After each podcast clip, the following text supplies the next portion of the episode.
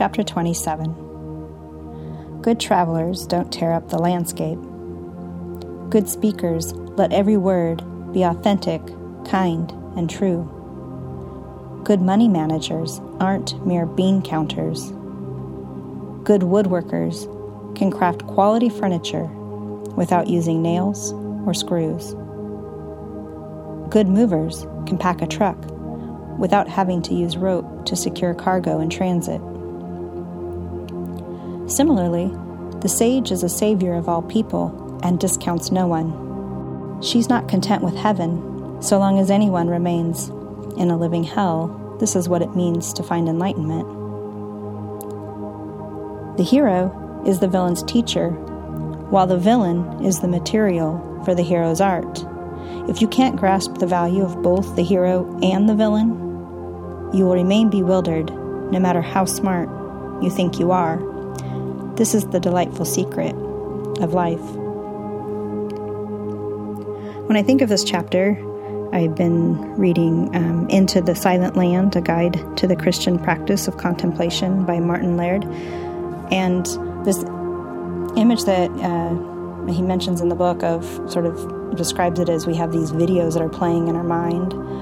And that often, even though we might be somewhere physically, uh, mentally we're somewhere else. And you know, there's times where, like, I even just thinking about like if I'm, you know, driving home after you know a long day, doing all the stuff or whatever, that I might even be in my head reliving conversations that I've had, maybe kicking myself for ah, why didn't I, why didn't I say that, or why did I say such and such, and I mean, I could sometimes even get all the way home and not even remember much of the drive or even kind of realize how did I get there?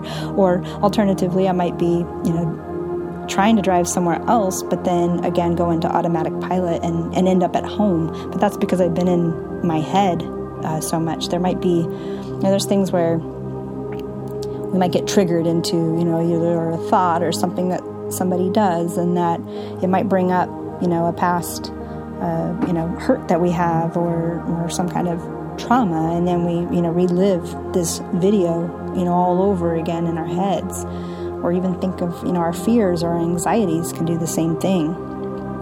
And these you know these movies that just replay over and over again.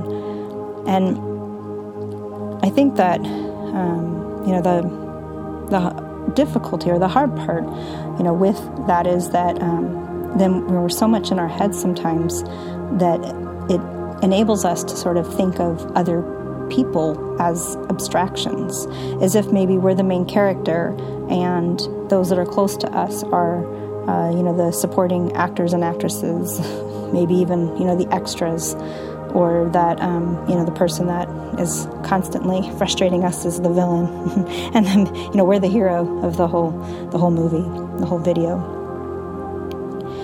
And again, you know, the, the, the, the problem with that is to sort of, it's from a perspective of ourself and, you know, how we are impacted with things, but not always taking into consideration, you know, how, how do we affect other people.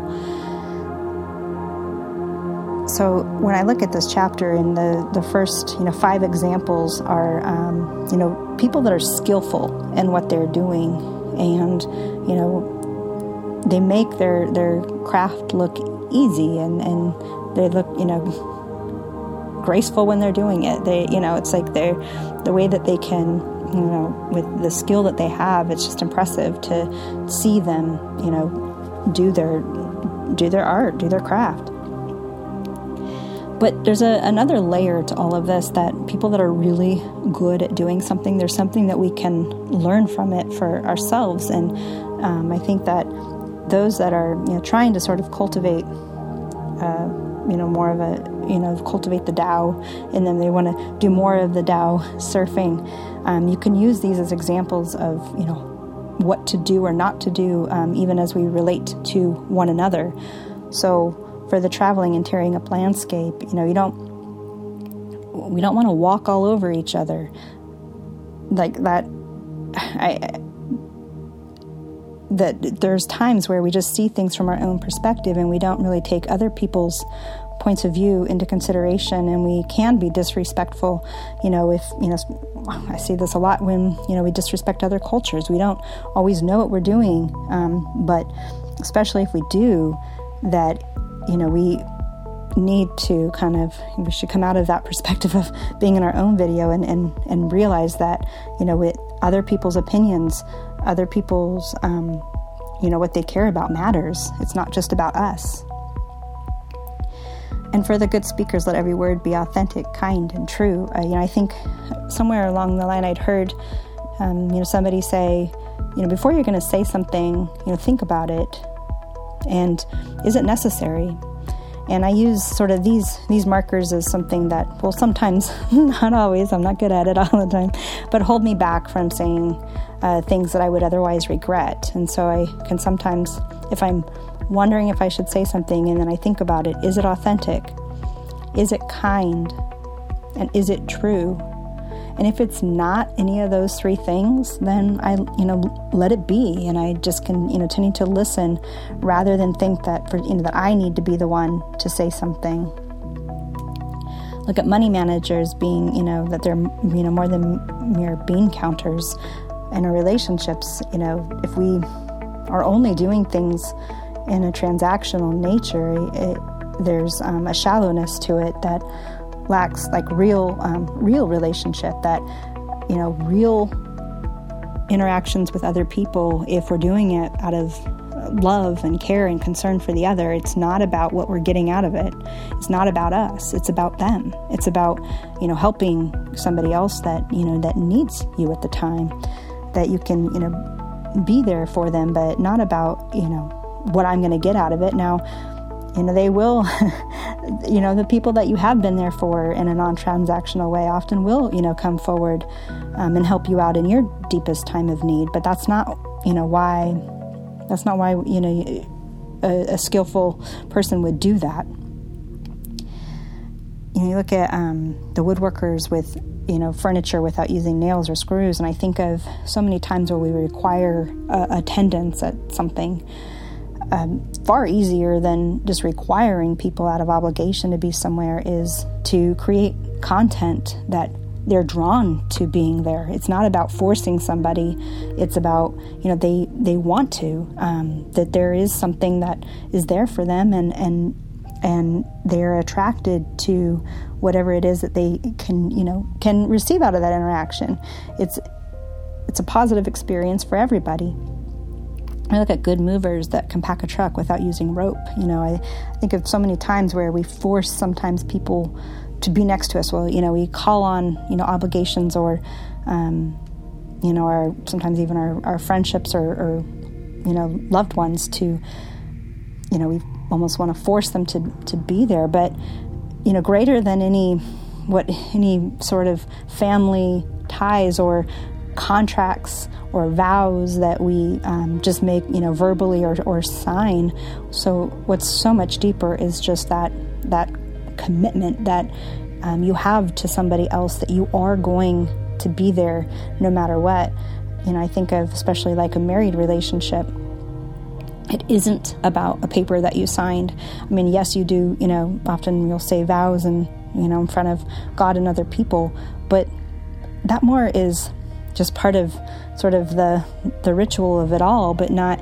I mean, if that's the only piece of it, and it's not like a deeper commitment that you have inside, I don't think that that relationship will will last. Um, any spouse that ever you know says, "Well, but you said your vows," you know, I don't know. Like, there's something seriously wrong in that relationship that um, that you are trying to keep somebody tied to you, you know, rather than loving um, or sorry, rather than letting that relationship get nurtured and thrive off of this love and commitment that you have with one another that is just something that nobody else can take away even if the paper burns up you know even if you can't speak that um, that's just a, a, commitment that that you've made in that it's so much stronger than any other um, you know sort of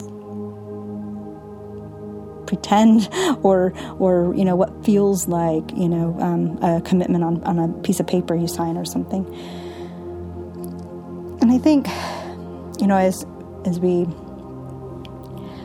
if we are able to ever sort of notice that we're moving into, um, you know, the videos in our heads and that we aren't being, you know, present at the moment, that I think just being able to notice that a lot of times can help us um, to pull us out a little bit of, of, you know, being stuck in that video, uh, reducing people again to you know mere abstractions or just characters in our own movie. That um, I think that it helps us to just just notice that that's what we're doing, you know, without judging it or anything else, but just recognize that that might be happening, and then look to see, you know, am I am, am I treading on anybody? Am I, you know, hurting people on, you know, unwittingly or unknowingly? and you know, and, and can you know, can we uh, you know admit at the times that we've been the villain uh, rather than the hero? And I mean, I love the the line where says the, the the sage is not content with heaven so long as anyone remains in a living hell. And that's a beautiful image of somebody that just cares so deeply about others that they don't want to see the suffering of another that maybe is stuck in that video of, of a living hell, um, you know, constantly reliving a, a, trauma or a hurt or, um, you know, not being able to engage, you know, right now with who they're, you know, around. And, and I think that, you know, if we stop thinking about ourselves and look around us and start caring for one another, uh, this world definitely would be a much more beautiful place.